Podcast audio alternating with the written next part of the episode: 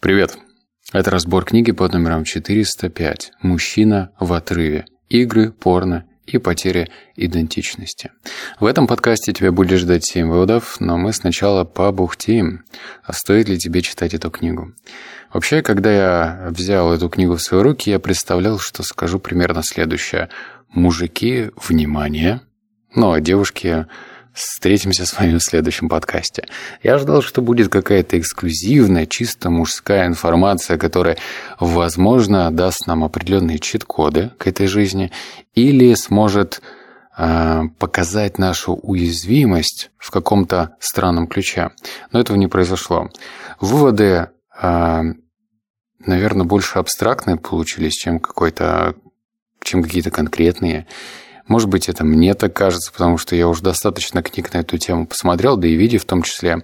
Но я считаю, что а, как бы порно-игры – это очень важные вещи в нашей жизни. Если мы будем все спускать на самотек и считать, что, ну ладно, что в этом такого плохого, то это может плохо отразится на нашем будущем. Это на первый взгляд кажется, что это просто игры какие-то, и ничего в этом страшного нету. Есть. Просто это все подкрадывается к нам незаметно, аккуратно, усыпляет нашу бдительность, а потом бац, и мы оказываемся не самом приятном состоянии, как физическом, так и в моральном.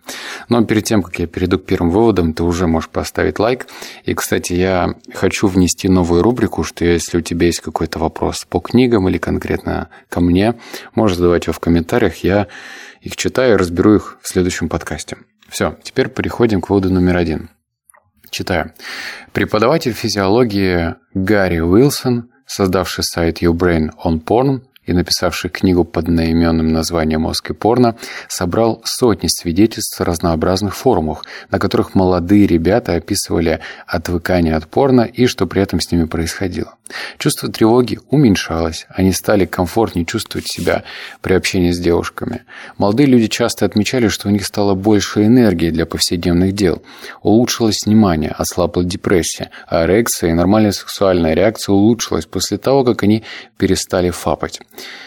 Вот на этом моменте ты, наверное, должен пройти свой внутренний тест. Если что-то откликается тебе и хочется эту вещь прокачать, ну, например, ты понимаешь, что есть определенная корреляция депрессии, плохое состояние и частая мастурбация. Э, вот если что-то откликается, то, пожалуйста, слушай дальше. На полях я себе выписал книжку, которая называется «Книга «Мозг и порно. Миллиард грязных мыслей», и ее я тоже могу прочитать, если хочешь. Об этом напиши в комментариях. Вот номер два. Есть одно место, где семья обсуждает новости, обменивается опытом, идеями, обсуждает план на будущее. Это обеденный стол. Однако в наше время семейные обеды и ужины стали древней традицией, которая осталась в воспоминаниях. Еще 25 лет назад газета US USA Today провела опрос, показавший, что люди живут в постоянном цейноте. И уже тогда появилась тревожная цифра. 60% семей рассказали, что еще 5 лет назад они не чувствовали себя такими замотанными, как теперь. И им уже не до семейных ужинов. Сегодня около половины подростков уверяют, что вечерами они часто собираются за столом со своими родителями. Исследование Национального центра по изучению наркозависимости и злоупотребления алкоголем показало, что по сравнению с подростками, у которых дома организуются семейные ужины, 5-7 раз в неделю у ребят, в семьях, в которых это происходит от случая к случаю, то есть реже, чем 3 раза в неделю, вероятность пристраститься к курению выше в 4 раза, к алкоголю в 2 раза, к марихуане в 2,5 раза, а к наркотикам в 4 раза. О чем нам говорит этот вывод?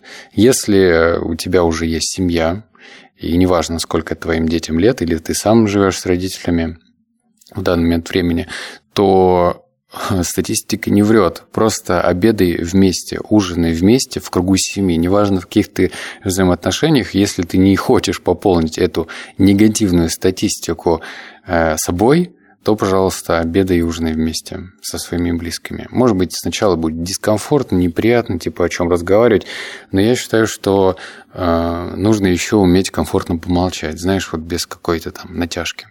Вывод номер три – Детей начали учить чтению уже с детского сада. По нескольку э, но несколько вербальное развитие у мальчиков происходит позже. Они просто не готовы к таким занятиям. На начальном этапе школьного обучения девочки более грамотны, чем мальчики, а ведь большинство занятий связано с родным языком. Мальчикам кажется, что они не такие способные, и это их первый отрицательный опыт, связанный с заниженной самооценкой. Мальчикам для усвоения материала важно все потрогать руками, но в школах такой подход не предусмотрен. Далее девочкам больше нравится вести дневник, писать сочинения от первого лица, выдумывать красивые фразы, а мальчики предпочитают комиксы и фантастику. Вот на этом выводе, конечно же, можно сплакнуть и вспомнить свои детские годы и заявить своим учителям, сказать, что вообще-то, вообще-то, это не я не способный, это вы не умеете до меня доносить информацию. Но сейчас э, вот мы живем в том веке, когда открывается все больше данных, и мы можем найти рациональное объяснение, почему мы, например, были э, ну, не, не особо успевали по определенным предметам. И, и речь здесь не про то, что я так и знал. А речь про то, что мы должны вот с этими данными скорректировать свою самооценку. Вот смотри, ты теперь это знаешь. И не надо все время опираться на эти данные, что да, меня там в школе, э, значит, не могли понять, меня в школе учителя, например, как-то эм, стыдили в кругу моих других этих однокурсников или одногруппников или школьников. Вот с этим просто нужно свыкнуться, оттолкнуться и идти дальше, скорректировав свою самооценку. Вывод номер четыре. При погружении в стимулирующую визуальную среду, где требуется быстрая реакция и переваривание большого количества информации, работает оперативная память в то время как в долговременной памяти почти ничего не откладывается. Высокая когнитивная нагрузка делает нас рассеянными, неспособными отличить важное от второстепенное. Всплывающие окна с рекламой и гиперссылками затуманивает мозг, уже не способный определить, на что кликать и нужна ли нам эта информация вообще. Просматривание порно также оказывает большую нагрузку на оперативную память, особенно пике возбуждения, когда мужчина испытывает потребность мастурбировать. Неудивительно, что погрузившись в порно, Подростки прогуливают школу, а мужчины забывают про важные деловые встречи. Книги и художественное кино тоже переносят наш ум в выдуманный мир, но они не могут предложить радость победы и удовлетворение достижением своего героя в геймифицированном виртуальном мире. Погружаясь в порно, Парни чувствуют себя шейхами в ритуальных гаремов, а в компьютерных играх можно стать героем или антигероем, ни за что не отвечая без риска оказаться убитыми или ранеными буквально. Именно поэтому порно-сайты и компьютерные игры э, мир острых и головокружительных ощущений для молодежи гораздо интереснее обыденной повседневности. Этот вывод э, должен служить пониманием, как работает долгосрочная и краткосрочная память, и что во время пиковой дофаминовой стимуляции, которая происходит во время просмотров порно или там какого-нибудь интересного момента в игре, наша долгосрочная память отключается. А долгосрочная память – это что? Это наши цели. Поэтому есть определенная связь у мужчин в достигаторстве и упорно зависимых мужчин и отсутствие достигаторства. Потому что если ты день напродлет э, душишь свою гадюку, то ты просто не можешь себе дать пространство для маневра и вспомнить о том, что когда-то ты поставил какую-то цель, и надо бы к ней прийти. Причем, ну вот, постоянная порная стимуляция, она засасывает тебя все глубже и глубже в этот водоворот, в эту воронку, а потом становится из нее гораздо сложнее выбраться.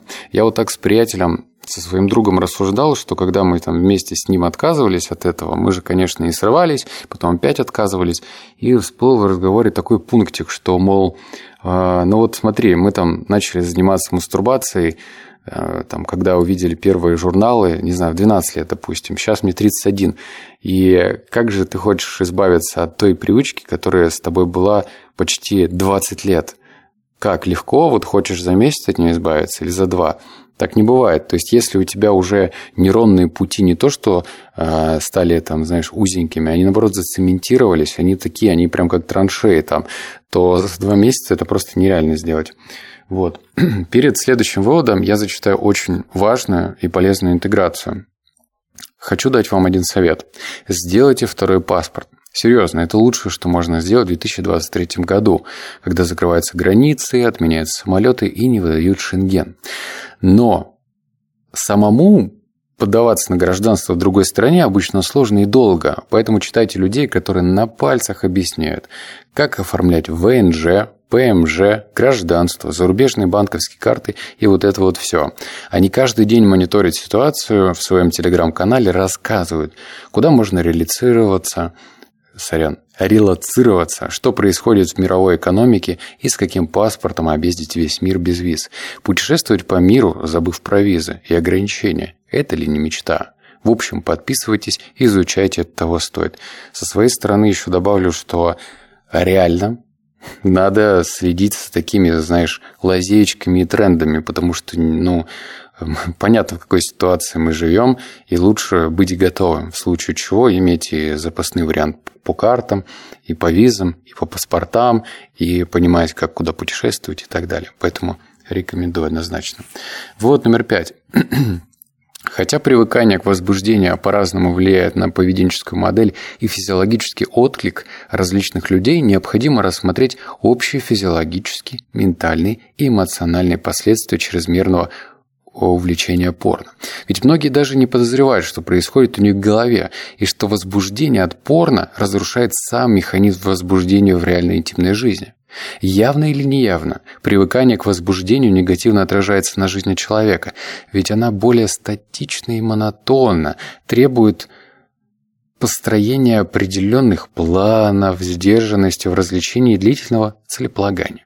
Юноши, с которыми мы общались, имели явные признаки привыкания к возбуждению, испытывали тревожные состояния, в самых разных социальных ситуациях, отличались слабой мотивацией на постановку и достижение цели, плохо владели ситуацией и даже обсуждали идею самоубийства. В школе они чувствуют себя неуютно, потому что там все как в жизни. Нужно наращивать знания, быть дисциплинированным и жить по принципу «делу время, а потехе час». Вам ничего не показалось странным во всей этой истории?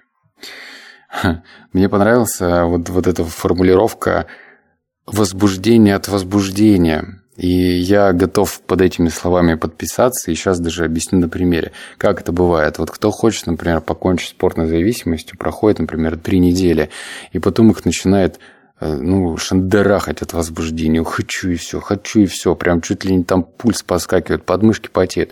И вот, значит, он, да что он, говорю, я открываю порно-сайт, и меня нахлынывает вот это желание это сделать, а когда я включаю видео, желание пропадает. То есть, получается, реально жел... Э, вот это вот возбуждение от возбуждения, а сам факт уже не такой интересен. И это любопытно прослеживать, вот как реагирует мозг, чтобы фиксировать вот эти пунктики и для себя делать выводы, в какую игру разума мы на самом деле играем. Вывод номер шесть. Когда ему говорят «хватит реветь, как девчонка», он понимает, что выражать собственные эмоции нехорошо. И тогда он учится сдержанности или пытается себя переделать. Во взрослом возрасте с такими людьми трудно построить отношения, неплохо себя понимает и не начинает жить э, по поверхностному сценарию, не связанному с их глубинным «я». Через 20 лет мальчик вырастает, влюбляется в потрясающую женщину и придет замешательство, когда она скажет, что не чувствует его рядом с собой. Возлюбленная просит, чтобы он был более откровенней с ней, а он вообще не понимает, о чем речь, потому что его душа всегда оставалась на замке. Те мальчики, которых третировали в детстве, так и не несут озлобленность внутри себя во взрослую жизнь. Они даже не знают об этом гневе, который действует на подсознательном уровне, превращаясь в своего рода внутренний голос, который без конца повторяет «Какой же ты плохой, гадкий и тупой». Эти выводы, ну, такого порядка, а, из разряда, что вот у всех у нас в детстве были такие, в кавычках, нюансики, где не то, что нашу самооценку вдалбливали в пол ногами, а просто, ну вот, воспитывали не так, как хотелось бы. И мы вот с этим багажом полученных кривых знаний живем на сегодняшний день. И как к этому можно относиться? Опять же, прошлое не переделаешь. Его можно, конечно, проработать, ну, проработать, но не переделать. Можно его переосмыслить, но, опять же, не переделать. И этот вывод я записал, что он, он может являться твоим конкурентным преимуществом. Почему? Потому что вот если ты до этого считал, что ты единственный бедный несчастный, а все остальные вот им повезло, и вообще у них были другие обстоятельства, то нет. У всех были вот прям свои проблемы. У кого-то больше, у кого-то меньше, но были. И если ты не будешь относиться к себе, как, знаешь, к бракованной игрушке, а будешь смотреть на это все как норма. Да, вот такая была норма. Это знаешь, вот я вспоминаю, я 92 -го года рождения, и вот мне, например, подарили в 98-м игру китайскую игрушку, там китайского Человека-паука. На него вообще было страшно взглянуть, там, знаешь, вот этот дешевый пластик, краска потекла местами, он, руки не гнулись вообще, там, через три дня его можно выбрасывать. А с задней стороны было написано «Made in China, да? А сейчас китайские игрушки могут быть ого-го какие, вообще, по-моему, все уже собирается в Китае.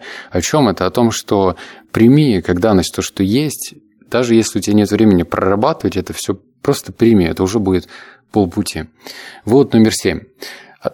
Отказываясь от порно, вы как бы перезагружаете свой мозг. Ваши дофаминовые рецепторы приходят в нормы, и сенситивная цепь начинает восстанавливаться.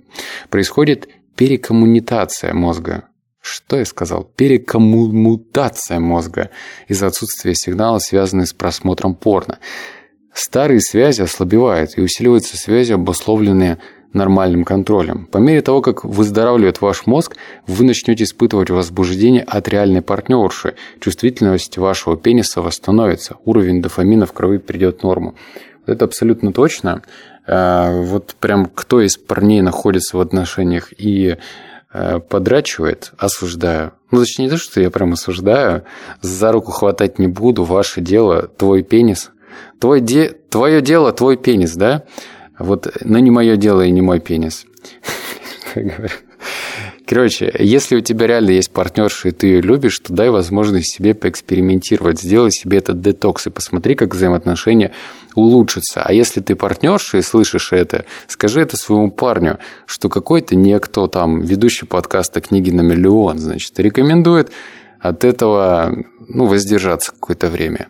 А потом Обрати внимание, как взаимоотношения улучшатся, особенно в сексуальном плане. Это точно работает. Опять же, под этими словами я подписываюсь. Так что попробуй, посмотри. Эта тема очень глубока, как глубокая кроличья нора, без сексуального подтекста. Изучайте, смотрите. Э, нам дана жизнь для того, чтобы разгадывать себя, разгадывать свое поведение, как мы реагируем, как мы себя ведем, чтобы ну, в конечном итоге делать из себя идеальную машину. Биологическую, конечно же. Вот. А, напомню, что теперь ты можешь задавать вопросики, даже не касаемые книги. Я постараюсь там в следующих подкастах в конце рубрики отвечать на них. Ну, на особо интересные. Типа не надо спрашивать, какого цвета у меня глаза или что-нибудь такое. Вот, это, вот этого вот не надо. Обнял, поцеловал, заплакал. Услышимся с тобой в следующем подкасте. Пока.